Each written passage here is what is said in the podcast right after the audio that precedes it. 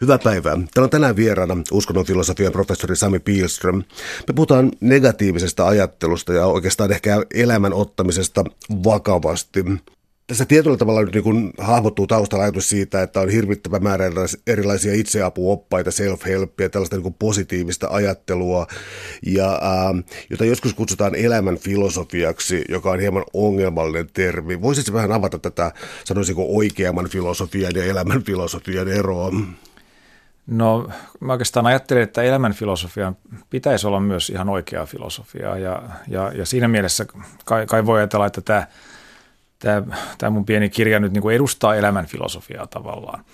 Uh, sanalla elämänfilosofia voi olla vähän huono, huono kaiku ja se voi viitata vähän niin kuin kaikenlaiseen epämääräiseen, joka ei välttämättä perustu akateemiseen filosofiseen tutkimukseen. Minusta on myös mahdollista ajatella niin, että, että kiinnostava akateeminen filosofinen tutkimus on sellaista, että se on tekemisissä ihmisten elämän ja elämään liittyvien ongelmien kanssa.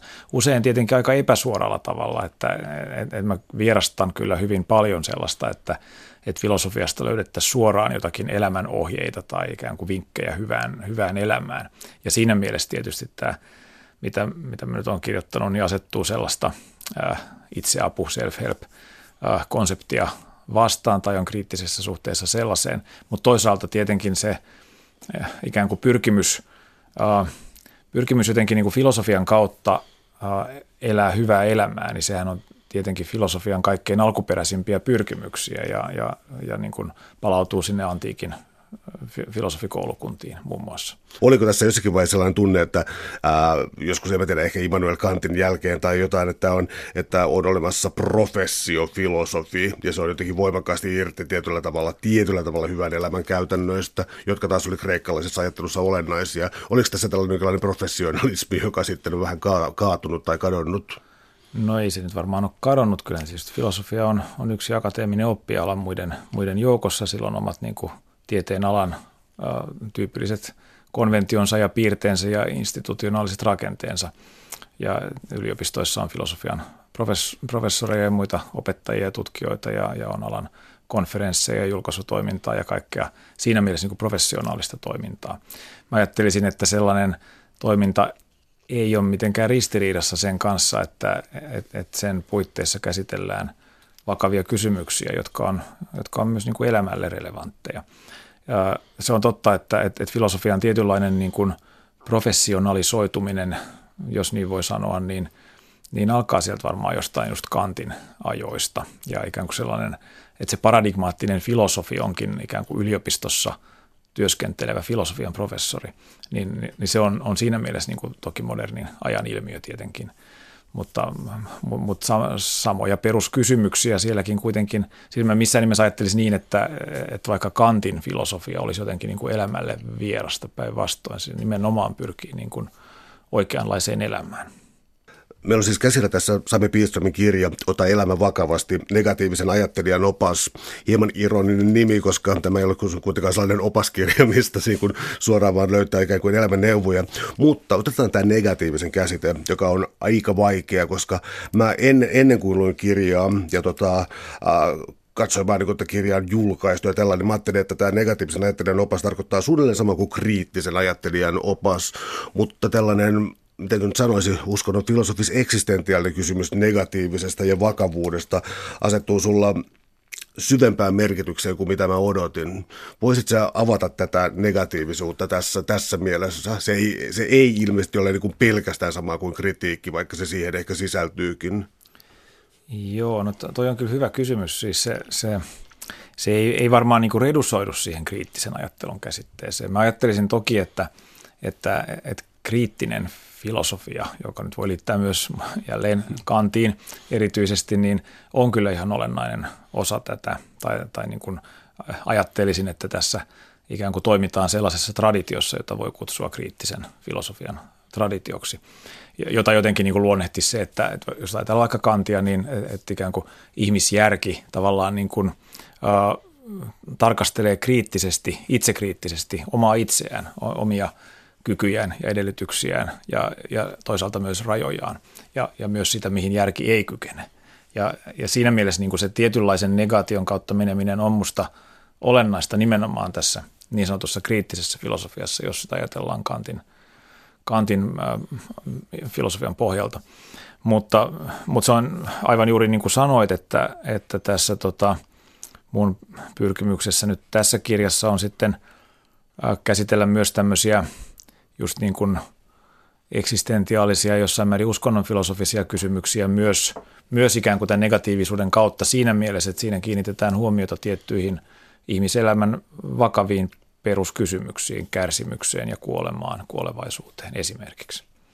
No pysytellään sitten kärsimyksessä ja kuolemassa ja varmaan pysytään aika pitkälti tässä ohjelman aikanakin siinä, koska äm, tarkoitus ei todellakaan ole tässä ohjelmassa eikä tässä kirjassa esittää mitään morbidia äh, kuolemaan tuijottamista elämän syvimpänä totuutena, mutta sellainen ehkä eksplisiittisesti jo sanottu näkemys tässä on tietyllä tavalla, että kun lähdetään tekemään filosofiaa, on tietty perusta oikeastaan, josta, josta tuota ammennetaan argumentaatiota ja ajattelutapaa. Ja nyt tämä perusta on ongelmallinen käsite, koska sillä voitaisiin ajatella fundamentalismia tai jotain kaikkea tällaista, eli perusta on pikkasen vaarallinen sana. Mutta tota, tämä negatiivisuus ja ikään kuin moraalinen maailmassa oleminen – sen negatiivisuus syntyy niin tietystä, mä haluaisin sanoa perisynti, ja mä haluaisin, että se kiistä tämän, mutta tota, tällainen niin syyllisyyden ja sitten kärsimyksen ja sitten ikään kuin kanssa ihmisen kunnioitus. Ja tämä on niin kuin lähtökohtana tälle tämä negatiivinen.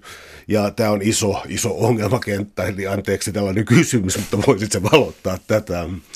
No joo, nämä ei ole tosiaan ihan pieniä kysymyksiä.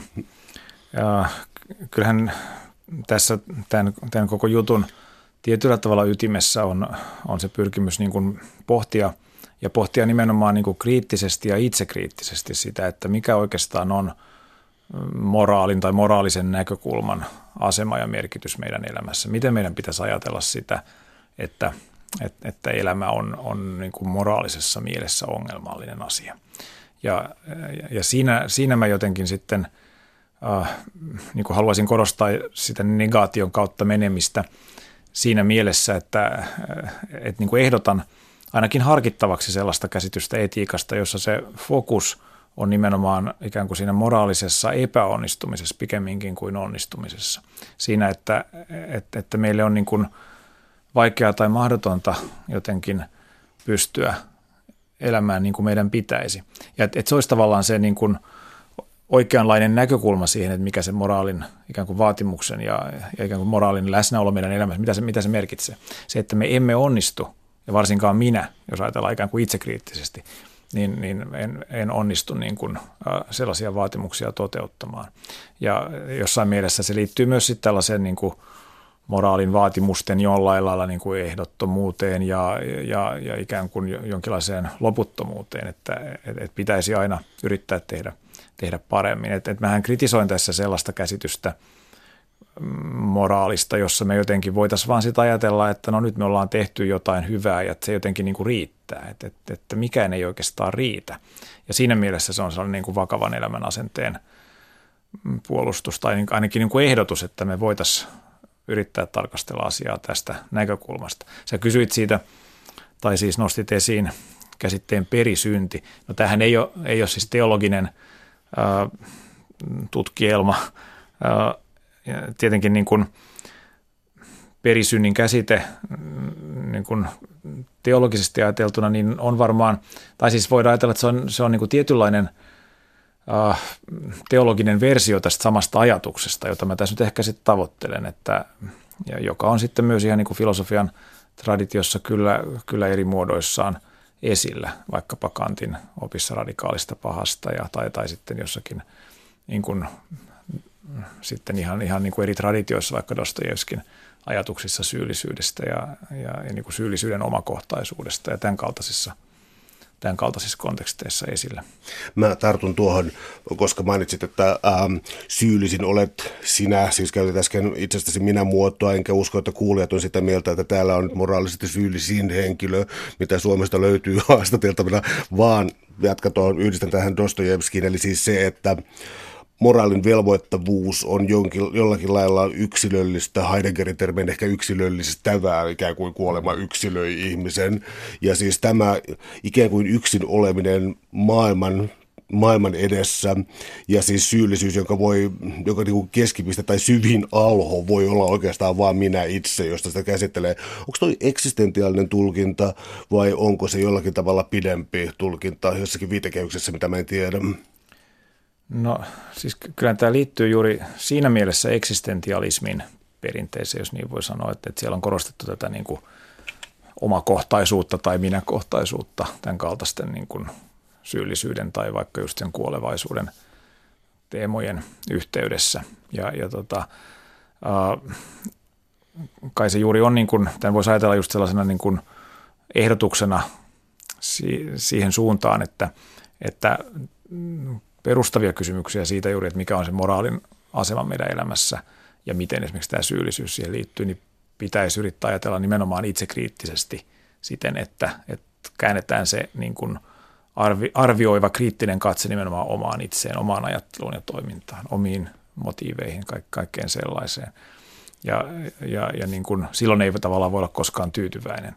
Tavallaan sitten tietysti jokaisen meistä kai pitäisi tehdä niin – mutta että, et, et toisaalta mä nyt haluan tässä sitten kyllä välttää sellaista niin kuin yleisten ohjeiden antamista toisille ihmisille, että et, et siinä mielessä, jos vaan pystyn, niin haluan täysin välttää sellaista niin kuin moralismia tai moralisointia, jossa mennään sanomaan toisille, että nyt sinun pitäisi tehdä näin tai näin. Ehdotan sellaista niin kuin itsekriittisen asenteen jonkinlaista omaksumista kyllä kaikille. Ja tämä on nyt tietysti jo vähän paradoksaalista, koska sitten – sitten kun yritetään sanoa näin, että meidän pitäisi ikään kuin itse tarkkailla omaa toimintaamme, niin silloinhan se esitetään tavallaan kuitenkin niin kuin malliksi muille, vaikka niin ei haluttaisi tehdä. Täällä on tänään siis vieraana uskonnonfilosofian professori Sami Pielström. Me puhutaan negatiivisesta ajattelusta ja tarkemmin Pielströmin kirjasta Ota elämä vakavasti negatiivisen ajattelijan opas. Jos tartutaan nyt tähän ajatukseen siis siitä, että moraali tai etiikka on jollain lailla ikään kuin perustama jopa ensimmäinen filosofia, niin kuin Emmanuel Levinas sitä suunnilleen määritteli, niin ähm, tämä tota, äh, siis tämän ikään kuin siis pakottava kutsu, jotenkin siis velvoittaa siis kanssa, tai antaa siis sellainen, niin kuin, osas yhtään verbalisoida tätä, mutta että niin kuin ensin on olemassa jonkinlainen ää, äh, velan tapainen, joka, joka jotenkin niin kuin kutsuu kutsuu helpottamaan toisten kärsimystä tai jotain. Siis jo, mä en osaa tuon paremmin nyt muotoilla sitä, mutta että tämä on ikään kuin alkutilanne, niin kuin teorioissa on yleensä sellainen ikään kuin imaginaarinen alkutilanne, mistä kaikki lähtee. Niin, uh, Levinasiin viitataan tässä lyhyesti. Mä en ole mikään Levinas asiantuntija sillä tavalla, että mä nyt olisin tehnyt skolaaria tutkimusta nimenomaan Levinasin ajattelusta, mutta on selvää, että 1900-luvun moraalifilosofista Levinas on tämän kaltaisen ajattelun kannalta yksi kaikkein keskeisimpiä, se on selvä. Ja, ja siinä just korostuu se etiikan, etiikan niin kuin, äh, juuri tämä rooli ensimmäisenä filosofiana siinä mielessä, että se tavallaan edeltää muita filosofian osa-alueita.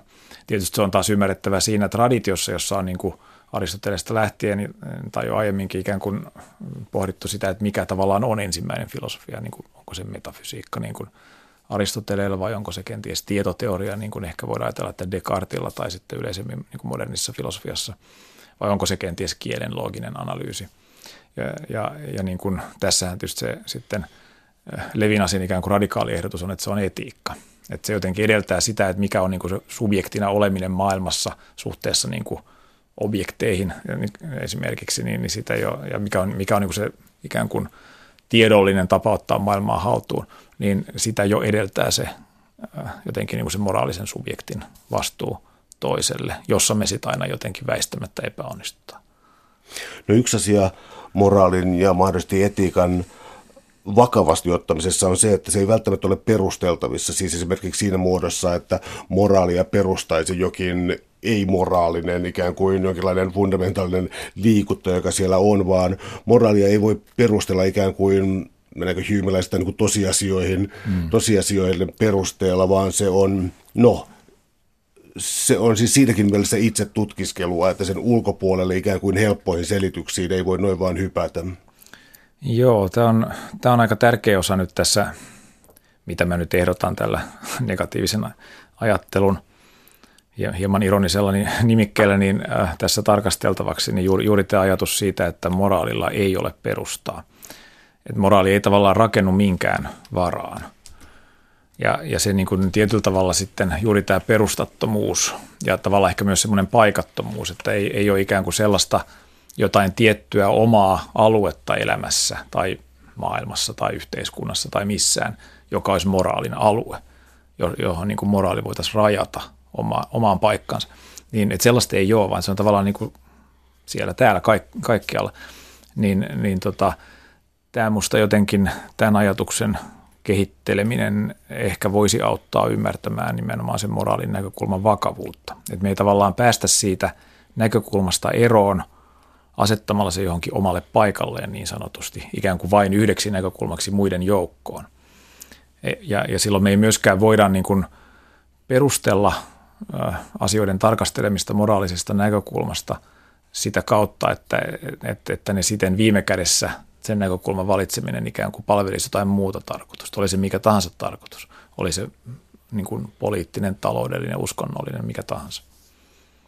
No kun tämä tarkoitus on otettu pois, niin se synnyttää muutamia ongelmia. Ää, mennäkseni se näihin tota, itse asiassa tällaiseen tarkoitushakuisuuteen, ei ole tarkoitus tässä pitää luetella mitään kiellettyjen kirjojen listaa, mutta, mutta filosofia sanana on, esiintyy nykyään kummallisissa muodoissa. Yrityksillä on oma filosofiansa jatkuvasti ja se on, niin kuin, se on vähän omituinen tapa käyttää käsitettä.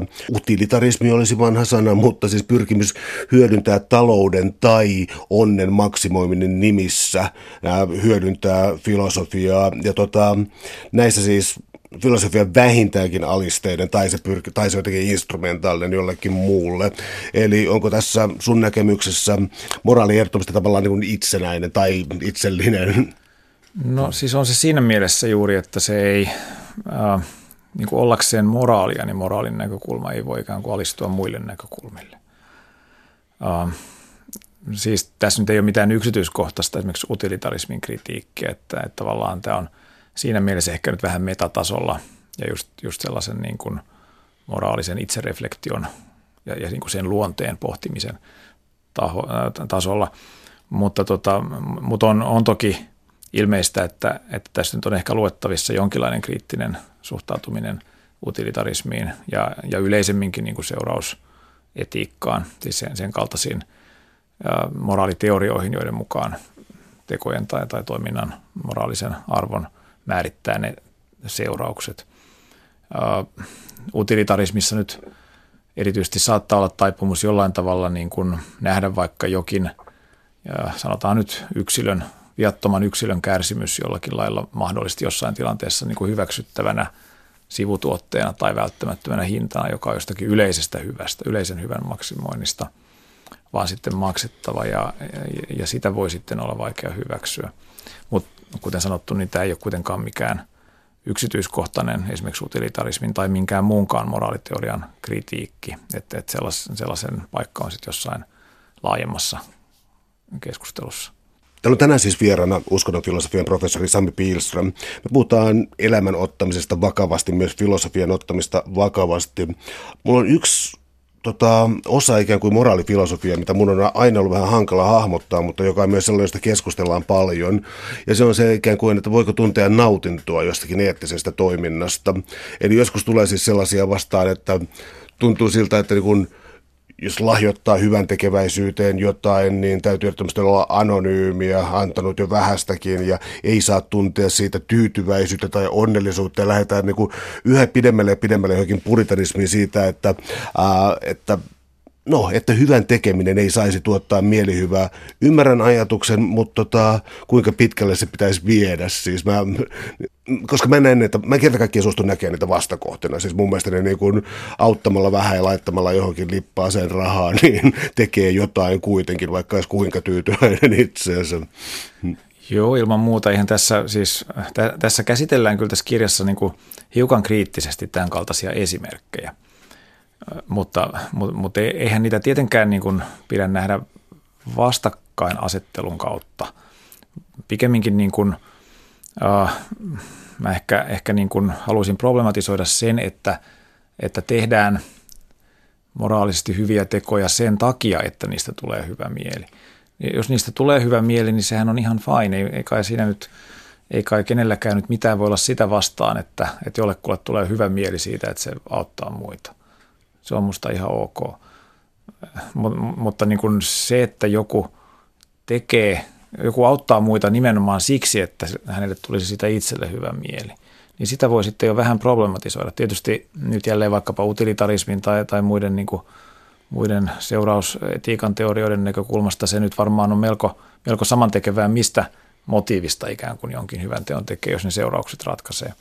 Mutta, mutta sitten jos me ajatellaan vähän niin kuin kantilaisemmin, vaikka just sen moraalin velvoittavuuden kautta, niin silloinhan, silloinhan se onkin ratkaisevaa, että, että onko jokin teko tehty nimenomaan moraali, kansanoismoraalilain tähden tai kunnioitukset moraalilakia kohtaan vai jostakin muista motiiveista. Ja mä nyt en tietenkään ole mikään puhdasoppinen kantilainen tässä, mutta haluan ehkä vähän niin kuin nostaa sitäkin näkökulmaa tässä esiin, että sillä, sillä motiivilla voi olla jotakin merkitystä kuitenkin niin kuin sen kannalta, että millaista, nimenomaan sen kannalta, millaista elämää me eletään ja, ja, ja miten ikään kuin se moraalin näkökulma siinä elämässä paikantuu.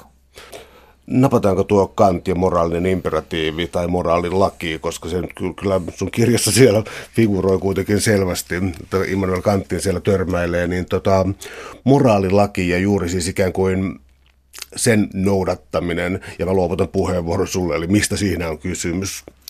Niin, no ei tämä nyt toki mikään Kant-tutkielma ole. Kantiin viitataan aika ajoin. Muun muassa siksi, että Kant on just tämän niin sanotun kriittisen filosofian, josta tuossa alussa puhuttiin, niin ikään kuin keskeinen hahmo tai kehittäjä. Mutta äh, se, mitä Kant tarkoittaa moraalilailla, niin, niin tota, siis sehän on siinä Kantin, äh, Kantin filosofiassa olennaista on, äh, on, on nimenomaan tämä ihmisjärjen autonomia, että moraalilakihan ei tule mistään ulkopuolelta, se ei tule Jumalalta tai miltään muultakaan taholta, joka olisi ihmisen ulkopuolella, vaan ikään kuin ihmisestä itsestään. Ja se on niin kuin järjen itse itsestään löytämä periaate, ja, ja, ja sitten Kant puhuu tästä kategorisesta imperatiivista. Uh, ja, ja, ja tota, silloin niin kuin se kantin, kantilaisittain ajateltuna moraalilain noudattaminen ei tarkoita sitä, että me nyt ikään kuin alistumme jollekin meidän, meidän, meihin nähden ulkoiselle auktoriteetille, vaan päinvastoin ikään kuin, ikään kuin löydämme sen itsestämme.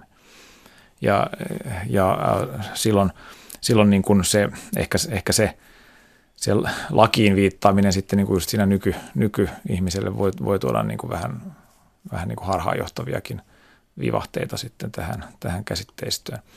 Mutta, mm, mutta kyllä se Kant on niin kuin tässä tietysti koko tämän kaltaisen ajatuksen, myös esimerkiksi äsken mainitun Levinasin kannalta sillä tavalla tärkeä taustahahmo, että, että koko se ajatus niin kuin moraalin velvoittavuudesta ikään kuin jostain sellaisesta perusteesta, joka ei vaan liity jonkun teon niin kuin suotuisiin seurauksiin tai johonkin vastaavaan, sen tuottamaan hyvinvointiin tai puhumattakaan sen tuottamaan hyvään oloon itselle, niin että et kyllä se on niin kuin sillä tavalla pohjimmilta aika kantilainen ajatus. Tämä sun kirja on myös osittain ikään kuin esseemäinen, että siellä tehdään myös tällaisia pyrähdyksiä yllättävilläkin alueilla, mutta sitten palataan taas tietyllä tavalla olennaiseen, mikä tässä on. Ja yksi luku sulla käsittelee oikeastaan yhteiskunnallista eriarvoisuutta ja köyhyyttä itse asiassa nimenomaan siinä. Voisitko avata tätä ikään kuin vakavan ajattelun perspektiivistä? Joo, um, niin siis tämähän on tosiaan niin kuin – Tämä pieni kirja on syntynyt siten, että siinä on äh, ollut ehkä taustalla jotakin sellaisia alun perin erillisiksi esitelmiksi tai pieniksi artikkeleiksi kirjoitettuja juttuja, joita on sitten laitettu vähän yhteen ja, ja työstetty eteenpäin ja, ja niin kuin siltä pohjalta, että niitä kaikkia yhdistää tämä jotenkin tämä negatiivisen ajattelun idea. Mutta tosiaan, äh, en mä nyt ole mikään köyhyystutkija, mutta, mutta tota mä mietin, mietin siinä juuri, juuri sitä, se oikeastaan liittyy tähän – äskenkin mainittuun niin kuin hyvän tekemisen ja, ja, ja niin kuin esimerkiksi niin kuin johon, johonkin, sanotaan nyt konkreettisesti johonkin hyvän tekeväisyyteen tai keräykseen lahjoittamisen, tämän kaltaisiin esimerkkeihin.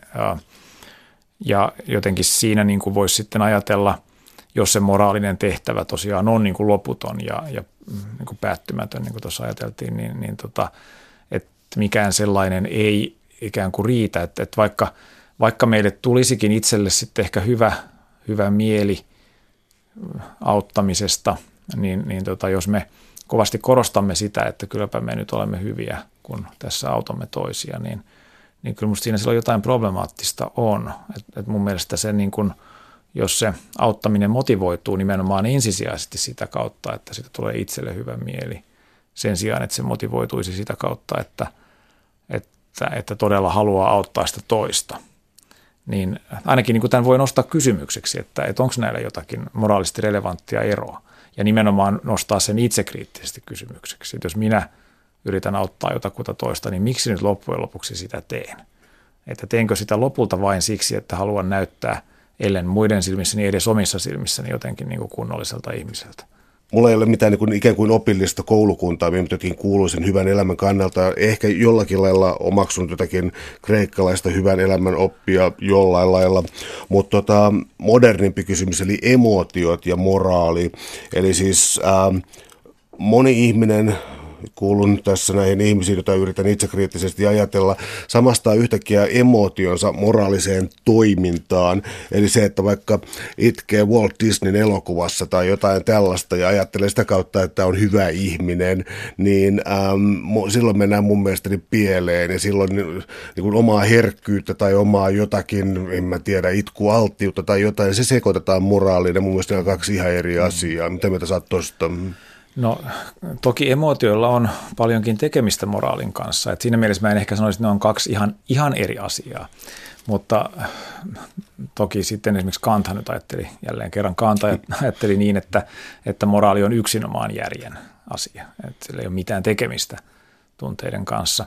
Se on, se on melko äärimmäinen kanta kuitenkin, että kyllä antiikista lähtien on, on ajateltu, että, että, että emootiot on tässä ihan olennaisia ja tietysti niin kuin filosofisten tunneteorioiden historia on tässä tärkeä ja kiinnostava. Esimerkiksi professori Simo Knuuttila on tällä alalla niin kuin ollut vuosikymmeniä kansainvälisesti niin kuin johtavia filosofian historian tutkijoita.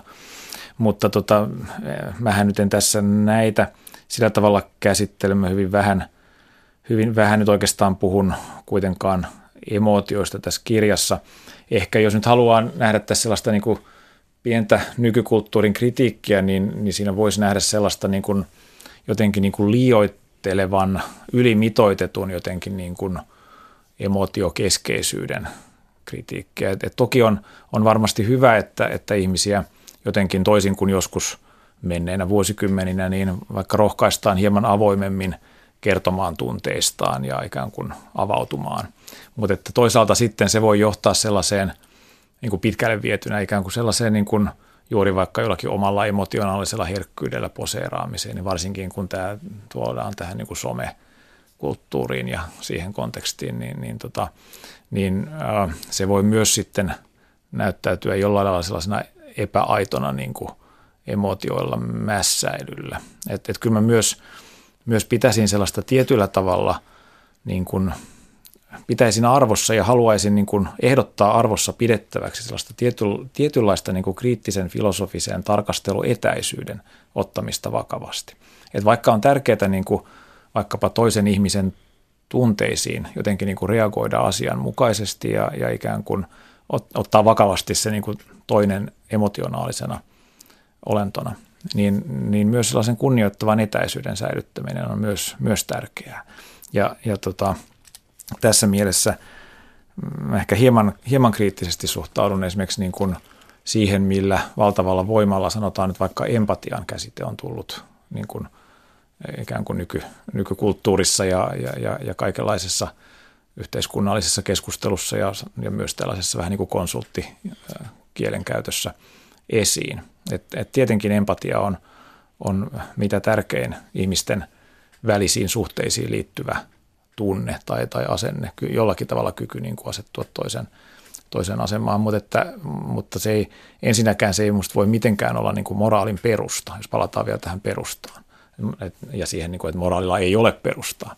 Että, että musta on, on ehdottomasti väärin ajatella, että moraalinen velvollisuus perustuisi empatiaan, et koska, koska meillä on velvollisuuksia sellaisia ihmisiä kohtaan, joihin me emme voi suhtautua millään lailla myönteisesti tai, tai siinä, siinä mielessä niin kuin empaattisesti – ja, ja, ja sitten lisäksi niin kuin, äh, niin kuin liiallinen empatia voi myös, niin kuin, äh, voi myös johtaa siihen, että, että, että tota, me jotenkin ei kunnioiteta sitä toista, toista aidosti toisena, johon me ei kuitenkaan me ei niin kuin päästä sen toisen sisään ja, ja, ja niin kuin hänen tunteidensa sisään. Ja, ja, ja silloin niin kuin me voidaan myös luoda sellainen illuusio toisen, toisen huomioon ottamisesta ikään kuin liioittelemalla sitä empatiaa. Puhumattakaan sitten siitä, että – että, että tota, empatiaa nyt voidaan käyttää erilaisin tavoin sitten, sitten erilaisissa, erilaisissa yhteyksissä, niin kuin myös väärin ja, ja näin.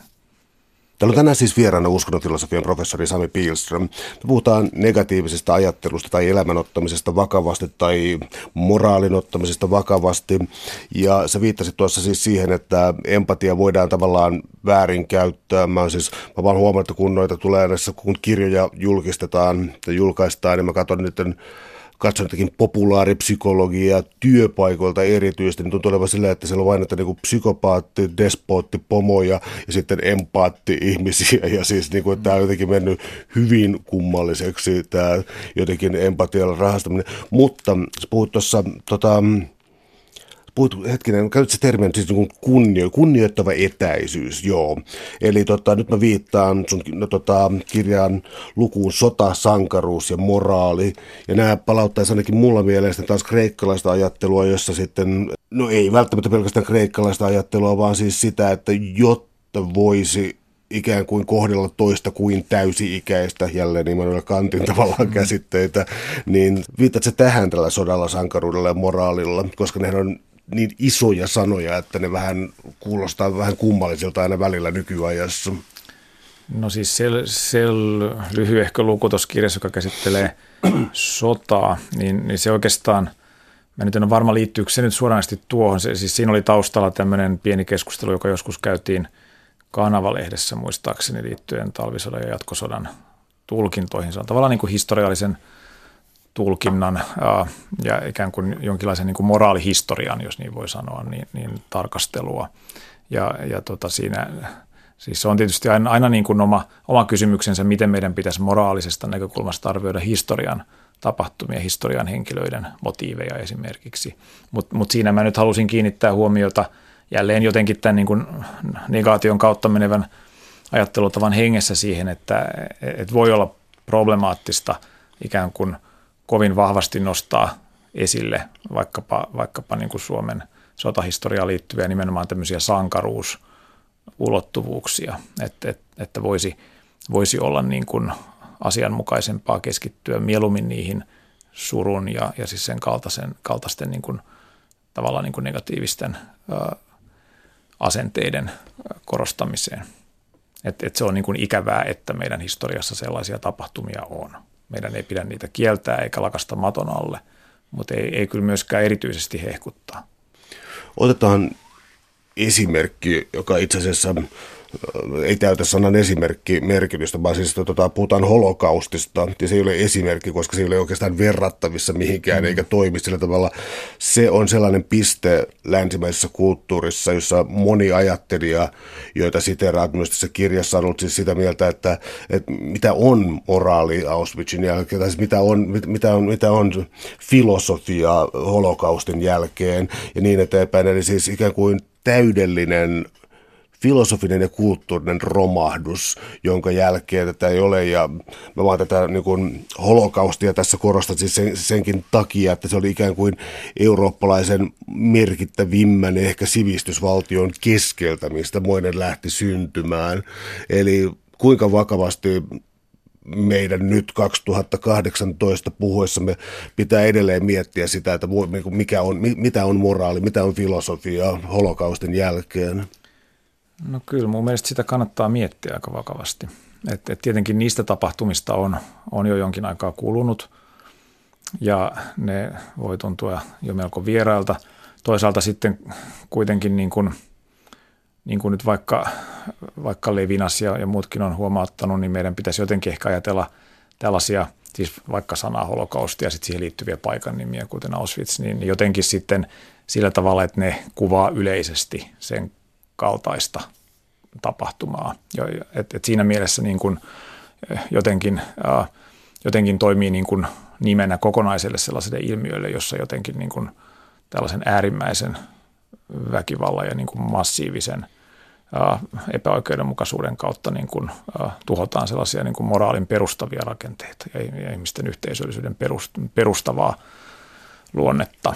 Ja, ja tota, et siinä mielessä, siis mä en, en ikään kuin ehkä, en halua ajatella niin, että äh, siis niin kuin mystifioida yhtä historia, historian tapahtumaa jotenkin sillä tavalla ainutkertaiseksi, että, että, että, se, että se olisi jotenkin niin kuin aivan eri kategoriassa kuin kaikki muut historian tapahtumat. Et, et, et jossain mielessä holokausti on osa ihmiskunnan historiaa niin kuin mikä tahansa muukin. Mutta, mutta tavallaan juuri sen takia ihmiskunnan historia on, on problemaattinen juttu, muun muassa sen takia. Ja, ja, ja tota, ja, tietysti jossain mielessä taas triviaalisti mikä tahansa historian tapahtuma on ainutkertainen eikä, eikä toistu sellaisenaan. Mutta kyllä siinä niin kuin, äh, siis jälleen kerran, siis eihän tämä kirja nyt tietenkään ole mikään holokaustin historia tai, tai, tai niin kuin perustu mihinkään erityiseen niin kuin juuri tämän tai minkään muunkaan historiallisen kysymyksen tai esimerkin – tarkasteluun missään, missään tutkimuksellisessa mielessä. Mutta on, se on totta, että, että tietyssä niin kuin moraaliajattelun perinteessä on ehkä viitattu just holokaustiin ää, siinä hengessä, että, että se on ollut meidän lähihistoriassa tapahtuma, joka on vaatinut tavallaan moraalisten kategorioiden uudelleen arviointia hyvin perustavalla tavalla ja just sen niin kuin pohtimista, että, että, että, että, että mikä ylipäätänsä on moraalin – sija meidän, meidän elämässä. Että kaikki pitää jotenkin ajatella uudestaan. Että se on joku sellainen niin kuin musta aukko tai, tai sen kaltainen, siis tämäkin tämä on Primo Levin, esimerkiksi Primo Levin käyttämä termi, mutta, mutta ikään kuin sellainen ja jonkinlainen niin kuin nollapiste, mitä metaforaa nyt halutaankaan käyttää, josta, josta lähtien sitten kaikki on ajateltava alusta asti uudestaan. Ja jossain mielessä nyt tähän, tähän niin kuin äh, henkeen nyt voi ajatella, että tämä, tämä kirjakin sitten omalta pieneltä osaltaan liittyy.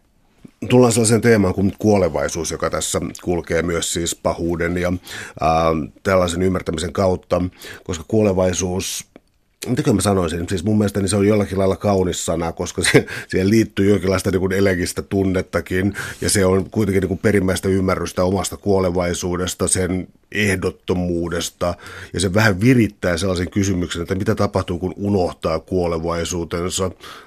Roomassa, antiikin Roomassa tämä kuuluisa Memento Mori, joka aina muistutti, muistutti keisaria kuolevaisuudestaan.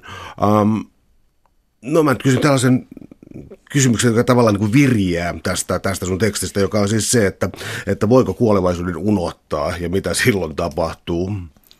No siis jos uskotaan Heideggeria, jonka mainitsit tässä aiemminkin, niin eikö me unohdeta se koko ajan jotenkin niin kuin väistämättä ja, ja, ja se niin kuin – pikemminkin se ongelma on, että miten se niin kuin muistaisi, muistaisi jotenkin oikeasti ja, ja, ja jotenkin autenttisesti tai jotain siihen liittyen. Tota, äh, niin, siis kyllähän me varmasti niin kuin kuolevaisuutta pyritään siitä normaalista ikään kuin elämästä siivoamaan pois, niin kuin nyt usein on todettu, että, että, että kuolema kätketään laitoksiin ja näin, se, se niin kuin ei ole läsnä nykykulttuurissa siinä, siinä niin kuin – elämässä sillä tavalla kuin joskus aikaisempina aikoina. Äh, tätä nyt tässä ei ehkä hirveästi käsitellä tätäkään, mutta että, et, et kai se näkökulma voisi sanoa, että tässä kirjassa nyt tuohon teemaan on, on just siinä mielessä niin kuin elämän filosofinen ja eksistenssifilosofinen, että, että kuolevaisuus nähdään sellaisena jollain lailla niin kuin äh, koko elämää värittävänä tai, tai, tai rakentavana – seikkana, tietenkin rajaavana ja niin kuin horisontin kaltaisena, että, että, että sitä, ää, sitä kohti niin kuin eletään, niin kuin Heidegger sanoi, mutta, mutta, tota, mutta ei toisaalta tietenkään myöskään sitoudu mihinkään Heideggerin näkemyksiin tästä, tästä aiheesta, eikä, eikä tosiaan edusta mitään Heideggerilaisuutta. Otetaan muutamia isoja kysymyksiä ja tuota, aloitetaan, aloitetaan pahuudesta. Nyt mä tota, johdatelen tällä kysymyksellä sen verran, että tässä tota, kirjan loppupuolen oloissa siirrytään voimakkaasti tota, teologiseen kielenkäyttöön, johon se jätät lukijalle hyvin tilaa, että, että siellä voi tehdä niin kuin maallisen luennan tai teologisen luennan ja siis, että sillä tavalla siis niin kuin julista tuossa mitään siis tällaisia niin kuin arvoja tai mikä, mikä on oikein, mikä on hyvin, mutta, mutta siis niitä tapoja, miten me voidaan ymmärtää pahaa ja tapoja, millä me voidaan ikään kuin hyväksyä tai olla hyväksyttämättä pahan olemassaoloa maailmassa. Tämä avaa valtavia kysymyksiä, mä yritän fokusoida johonkin. Siis ää, jotkut väittävät, että ihminen on luonnostaan paha ja ainoastaan jotenkin kulttuurioletona hyvä. Onko tällaisissa jaottelussa mitään tolkkua sun mielestä? No siis... Uh jälleen kerran voi viitata Kantiin, jossa luo Kantin teoria radikaalista pahasta, jossa tietyllä tavalla on, on tämä ajatus, että ihmisessä on tämä taipumus pahaan. Taipumus ikään kuin asettaa toimintansa peria- tai toimintaa ohjaaviksi periaatteiksi ikään kuin moraalilain kanssa ristiriita, ristiriidassa olevia periaatteita. Ja jotenkin ihminen on itse tästä taipumuksesta vastuussa kantin mukaan. Tietysti palaa sitten näihin, näihin niin kuin, no jos voi sanoa, sä käytit perisynnin käsitettä, mutta ikään kuin perisynnin sekulaareihin muotoihin. Tota, tässä nyt, no siinä mielessä tietysti tässä jossakin luvuissa loppupuolella käsitellään niin kuin uskontoon ja teologiaan liittyviä kysymyksiä, että, että, että siellä, siellä pohditaan niin kuin just äh, pahan ongelmaa, teodikea ongelmaa ja, ja sitten niin kuin hiukan pohditaan myös niin kuin uskontokeskustelun tavallaan, niin kuin kriittisen keskustelun, joka koskee uskontoa, niin, niin edellytyksiä tämän, tämän kaltaista. Mutta tämähän on kyllä niin kuin kirjoitettu toki niin kuin sellaisesta, jos voi sanoa neutraalin kriittisen filosofisen tarkastelun viitekehyksestä tai näkökulmasta, jossa ei oteta suoranasti kantaa mihinkään uskontoa koskevaan kysymykseen.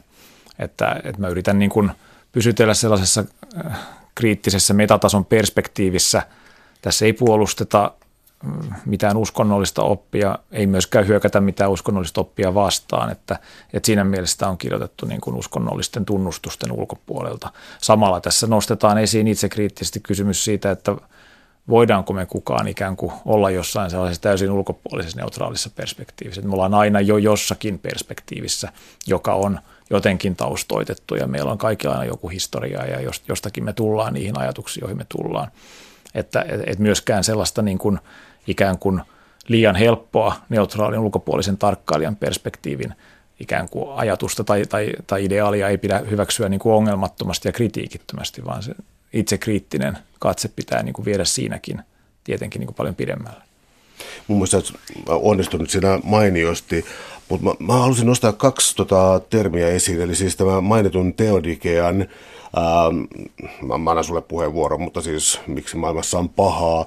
Ja sitten siis antiteodikea, jota, joka oli mulle aika uutta juttua, mutta äärimmäisen mielenkiintoista. Ja tota, ne kytkeytyy kuitenkin tähän tota, negatiiviseen ajatteluun No, tänne kytkeytyy pahan ongelmaan niin voimakkaasti, että otetaan nämä käsitteet, siis tota, teodikea ja antiteodikea. Lähdetään teodikeasta liikkeelle, se on semmoille tuttu. Joo, siis teodikea tarkoittaa yritystä vastata pahan ongelmaan tai kärsimyksen ongelmaan. Siis se ongelmaan, joka koskee sitä, että jos olisi olemassa Jumala, joka on kaikki valtias, kaikki tietävä ja täydellisen hyvä, niin miten sitten voi olla sellaista pahaa ja kärsimystä, mitä maailmassa on niin äh, teodikka on yritys vastata tämän kaltaiseen ongelmaan ikään kuin jotenkin tarjoamalla jokin perustelu tai oikeutus sille, että miksi, jos Jumala on olemassa, että miksi, miksi hän niin kuin sitten äh, voi sallia sen, tai miksi hänellä mahdollisesti olisi jokin peruste sallia sen kaltainen paha ja kärsimys. Ja nyt sitten antiteodikea tarkoittaa tietysti niin kuin kriittistä suhtautumista tämän kaltaisiin perusteluyrityksiin. Nämä antiteodikea-luvut tässä kirjassa, ne tietysti niin kuin, siis tämä on aihe, josta mä oon kirjoittanut sitten vähän laajemmin toisaalla, että, että, että tältä osin nämä jutut perustuu suurelta osin tutkimusyhteistyöhön, jota, jota mä oon tehnyt professori Sari Kivistön kanssa, että mehän tehtiin hänen kanssaan yhteinen kirja nimeltä Kantian Antitheodisi, joka ilmestyi pari vuotta sitten. Että se on tavallaan sellainen niin kuin akateemisempi ja skolaarisempi pyrkimys niin kuin – tarkastella tätä pahan ongelmaa ja kärsimyksen ongelmaa ja nimenomaan tätä antiteodikeaa sitten ikään kuin tällaisesta filosofian ja kirjallisuuden tutkimuksen niin kuin näitä integroivasta näkökulmasta. Mutta pyytäisin vielä avaamaan, koska tämä antiteodikea, joka nyt siis tuntematta uskonnonfilosofiaa juuri lainkaan, niin tämä antiteodikea tuntui välittömästi siltä, että se on sovellettavissa kaikkiin sellaisiin ajatusrakennelmiin, sanotaan vaikka, no okei, filosofiassa vaikka Hegeliin, siis sitä, että niin kuin, ää, kokonaisuuden etu vaatii uhreja, saa uhreja, on perusteltu. Paha on perusteltamista tällä tavalla. Ää, oli kyseessä joku, siis joku Neuvostoliiton kaltainen järjestelmä, Pohjois-Korean järjestelmä, tai filosofiassa Hegel, jossa ikään kuin absoluutti kohtaa maailman hengen ja niin kuin tavallaan mennään aina vaan kohti parempaa, mutta sitten niin kuin onnettomuuksia sattuu ja Joo, pahaa on. ja niin. tämä antiteodike oli siis sellainen, joka ää, vaikka irrotettuna kokonaan teologisesta kontekstista on niin kuin, no, no siis tärkeä käsite jota kannattaisi muistaa, olisi kiva, jos se leviäisi tavallaan niin kuin jossain muodossa ulkopuolellekin. Eli avaat sitä käsitettä Joo, vielä siis vähän. To, tosiaan toi on totta, mitä sanoit, että siis on, on tämmöisiä sekulaareja teodikioita, jotka ei liity mitenkään uskontoon, jossa oikeutetaan jo, jokin niin kuin vaikkapa kärsimys, ikään kuin viatonkin kärsimys jollain tällaisella suurella päämäärällä. Et lopulta niin se on kuitenkin vain se hinta, joka pitää sitä yleisesti hyvästä maksaa. Hegeliläinen ajatteluhistorian jonkinlaista tarkoituksenmukaisuudesta on tässä, tässä yksi esimerkki, ja tietysti sen kaikenlaiset marksilaiset muodot, ja, ja sitten toisaalta myös, miksei niin kuin ihan, ihan toisessa suunnassa poliittisesti, vaikkapa sitten, sitten tällaiset pyrkimykset jotenkin niin kuin oikeuttaa joku ääri, ääriliberalistinen tai libertaristinen käsitys vaikka markkinoiden niin kuin – täysin vapaasta toiminnasta sillä hyvällä, mitä se tuottaa, vaikka se tuottaisi myös kärsimystä. Et me voidaan löytää tämmöisiä sekulaaria teodikoita vähän sieltä sun täältä, ja niitä voi myös löytää sellaisesta, niin kuin, jos voi taas sanoa niin kuin, ikään kuin elämänhallinta oppaista tai sen kaltaisesta, jossa niin kuin jotenkin yritetään merkityksellistää se kärsimys että et siitä on kuitenkin lopulta jotain, jotain niin kuin hyötyä tai se palvelee jotain tarkoitusta. Ja antiteodikea voi olla sitten yritys muistuttaa siitä, että et, et voi olla sellaisia tilanteita tai ihmisillä voi olla sellaisia kokemuksia, joissa, joissa niin kuin me ei oikeasti voida ajatella näin.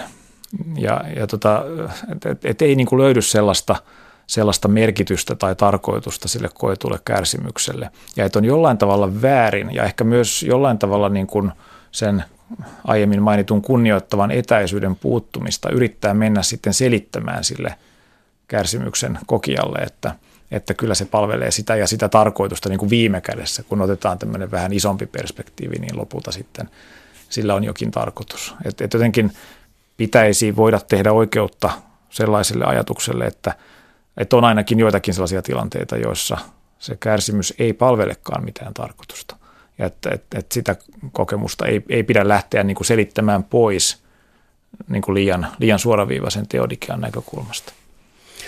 Sitten vielä kovin hankala kysymys Jumalan poissaolo, joka sitten, tai milloin Jumala on kääntänyt selkänsä ja niin eteenpäin. Viittaukset muun muassa Lissabonin maanjäristykseen, tsunamiin ja tällaisiin suurkatastrofeihin. Ja siis, miten sanoisi, kun maailman ikään kuin sattumanvarainen tai luonnontieteellinen voima ää, iskee kaikessa, kaikessa hurjuudessansa ja niin kuin miten Jumala tämän sallii. Tämä Jumalan poissaolo tuota, muistatko mun mieleeni, kuka oli tämä... Siis Eero Huovinen oli silloin on, Helsingin piispa, joka puhui juuri tästä, joka tästä puhui että nukkuiko tästä, Jumala. Joo, aivan, nuk, ei nukkuiko Jumala, niin, joo, joo, joo, kiitoksia tuosta. Äh, eli mä olisin tähän tarttunut siis siihen, että ei ollut sellaista paidan repimistä, että jumalauta nyt rupeaan ateistiksi, että kysymys ei ollut sellaista niin tietoopillisesta, kummallisesta hyppäyksestä, vaan tämä Jumalan poissaolo jotenkin niin kuin siis syvän uskonnollisena tunteena. Nyt liikutaan mulle hyvin hataralla maastossa, mutta mä vakuuntuin tuossa kirjadoista loppuluvuista, siis siitä mielenkiintoisesta teologisesta tai sitä muistuttavasta tavasta, jolla niin kuin Jumalan poissaoloa käsitellään. Niin, no siis mä ehkä haluaisin korostaa, että mä en ole siis kuitenkaan teologi, vaikka niin kuin harrastan uskonnon filosofiaa teologisessa tiedekunnassa, että, että tota, et, et mä en niin kuin pysty minkään teologisen oppijärjestelmän sisältä käsin niin kuin näitä asioita pohtimaan, vaan, vaan aina, aina just siitä jotenkin niin kuin ulkopuolisen tarkkailijan pisteestä käsin, mutta, mutta, tota, mutta tietysti tämä Jumalan poissaolon tai Jumalan hiljaisuuden tai sellaisen teema, niin, niin liittyy siinä mielessä siihen pahan ongelmaan ja kärsimyksen ongelmaan, että, että siinähän saattaa juuri olla se kokemus sitten myös siitä, että, että ei myöskään saa – ikään kuin vastausta, jos on uskonnollinen henkilö siis, niin, niin Jumalalta. Ja nämä, nämä kaikki teemathan on siellä esimerkiksi jo Jovin kirjassa, joka on tästä tietysti sellainen niin kuin aivan, aivan keskeinen historiallinen viitepiste vanhassa testamentissa. Mutta tota, siis se, se ajatus, että, että näissä ongelmissa niin kuin tässä Jumalan poissaolon kokemuksessa tai siinä, että Jumala ei vastaa uskovan henkilön vaikka rukoukseen tai, tai johonkin vastaava. Tai, tai sitten myös tässä niin kuin pahan ja kärsimyksen ongelmassa, että sille ei niin kuin löydy, löydy selitystä ja, ja tarkoitusta, että se on jotenkin niin kuin mieletöntä. Niin, niin tota, nämä voi olla nähdäkseni juuri uskonnolliselle ihmiselle, ne ainakin voitaisiin ajatella, että ne voi olla nimenomaan uskonnollisia tapoja suhtautua siihen niin kuin kärsimykseen ja Jumalan hiljaisuuteen. Että ne voi tavallaan olla sen uskonnollisen elämän muodon, käyttääkseni tämmöistä vähän Wittgenstein-henkistä käsitettä, niin sisäisiä asioita. Eikä suinkaan niin, että kun nyt sitten Jumala ei vastaa, niin siitä päätellään ateismi. Että se on aika niin kuin, se on kovin kapea ajattelutapa, että, että niin kuin vaikka jokin uskonnollinen elämän asenne tai tapa ajatella olisi sillä tavalla niin kuin tämän kaltaisen evidenssin kautta arvioitavissa ikään kuin puhtaalta pöydältä. Että sitten jos nyt uskovainen henkilö rukoilee eikä saa Jumalalta vastausta, että sitten hän päättelisi, että Jumala ei olekaan. Hän saattaa tietysti päätellä niin jossakin elämän tilanteessa. Elämä voi viedä hänet sellaiseen päätelmään. Ja, ja silloin se on, siis, silloinkin se on jossain mielessä sen uskonnollisen elämänmuodon sisäistä kehitystä. Mä olisin vielä kysellyt sellaista, että mikä sun mielestä näyttää niin tällä hetkellä tavallaan tieteen filosofian ja uskonnon filosofian perspektiivistä ikään kuin hedelmälliseltä keskustelulta tällä hetkellä. Mä yritän kalastella kysymystä, että onko se pragmatistinen uskonnon filosofia. Eli voisi kertoa sen käsitteen vielä tässä, koska no. mä luulen, että se nousee tuossa esiin. No is- isoja kysymyksiä. Tota, joo, kyllähän tässä käsitellään hiukan pragmatismia. Se nyt on filosofian suuntauksista se, jota mä oon omassa varsinaisessa tutkimustyössäni niin kuin eniten tutkinut ja, ja sillä tavalla aika paljon kirjoittanut pragmatismiin liittyvistä asioista. Se, miten se nyt liittyy tähän kirjaan, on, on ehkä just se, että ei tehdä sellaista kovin jyrkkää niin kuin teorian ja käytännön välistä eroa, vaan ajatellaan, että filosofian kaikkein teoreettisimmatkin kysymykset on jollain tavalla niin kuin käytännön elämän kannalta relevantteja.